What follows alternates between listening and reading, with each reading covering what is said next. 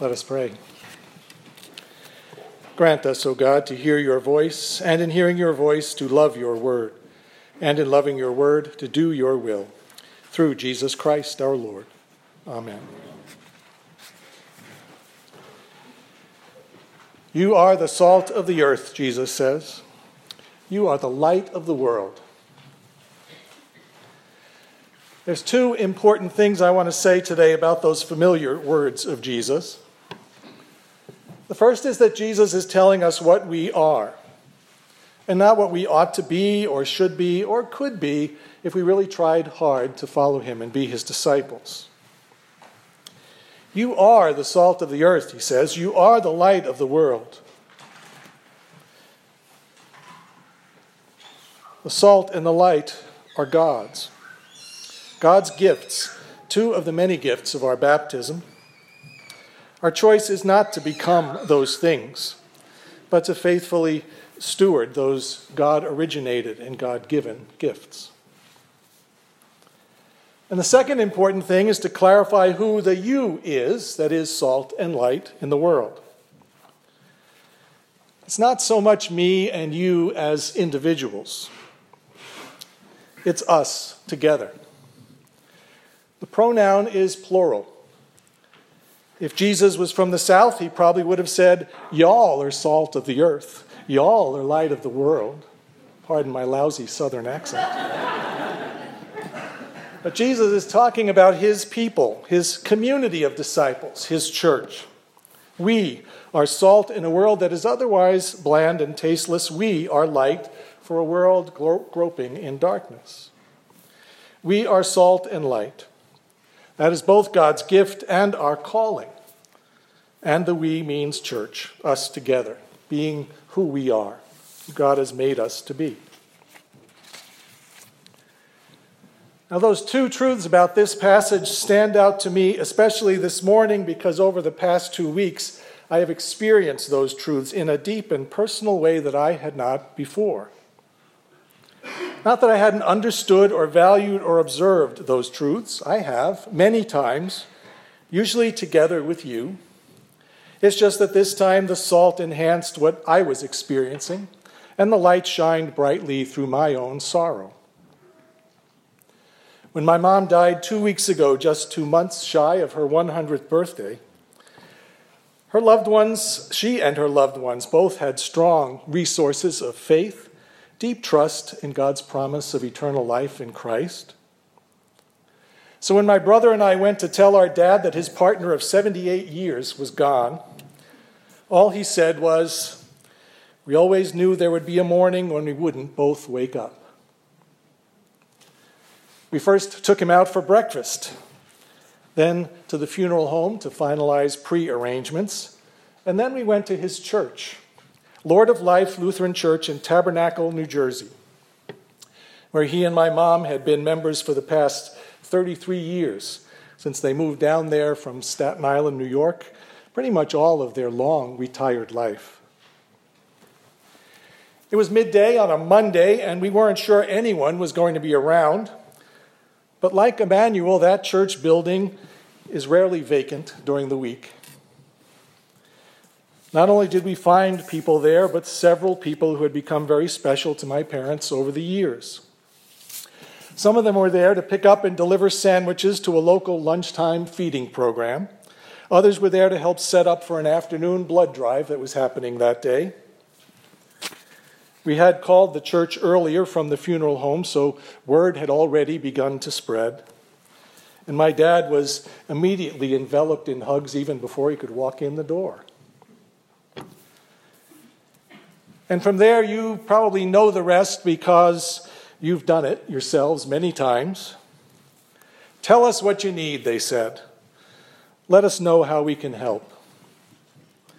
And from then, through the coming Saturday's memorial service, including that wonderful lunch afterward, that congregation was salt and light for my family and me. A community of faith living out what God had called them and gifted them to be in dozens of simple, caring, helpful, and sharing ways, walking not just beside us, but with us in our common sorrow and clinging with us to our common hope.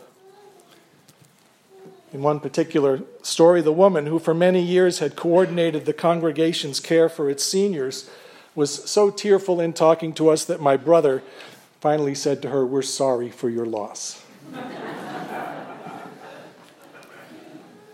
So it was in many ways so familiar, and yet also so different to be on the receiving end of it all.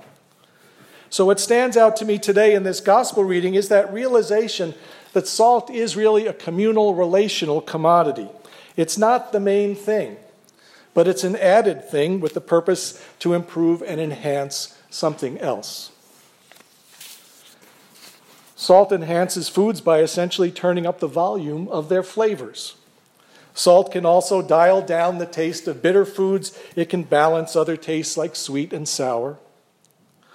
Salt also, I looked this up, and unravels the tight spiral structure of proteins in meats, making their flavors tastier and also more aromatic. Surprisingly, maybe salt brings out aromas in our food as well because it helps release aroma molecules into the air, helping us to smell and therefore taste things better. When used properly, in other words, you don't taste the salt at all but you taste and smell the food better than you would without it. Most of the time, you don't want to taste the salt, just the food flavors that it enhances. And properly salted food should never taste salty. Jesus says, You are the salt of the earth. This hour on Sunday morning may be the time that we are most visibly to one another, the church when we're gathered together to receive those gifts of salt and light. But our purpose in calling is not just to let those gifts sit here in a pile or to be hidden under a bushel basket, but to use them judiciously to add flavor to life out in the world, to say something helpful, needed, to do something useful, otherwise missing so that situations that might otherwise be bland and tasteless at best are enhanced with the salt and light of Christ. As disciples of Jesus, as members of Christ's church, we are given today a relational image that can clarify what it means to live and share the good news of Jesus. In other words, to be an evangelist. We are the salt and not the steak. It is Christ's light that is shining in us so that in our good works people will glorify not us, but God. God calls and gathers us to enhance and enlighten what God is already doing in the life of our neighbors and world. And you, again, y'all, are blessed with a life that God gave you for no other reason than that God loves you. You are blessed with gifts and abilities and character traits that you might have developed and nurtured along the way, but that for the most part probably came factory installed, or that benefited greatly from countless influences and privileges that you did not earn. You, like me, did not pick your parents or grandparents. You didn't choose to be born in the richest nation on earth. For most of us, our infant baptism reminds us that we also didn't choose Jesus or somehow earn our way into the fellowship of the church. These are gifts. God gives you and me all this, and all that we did was show up.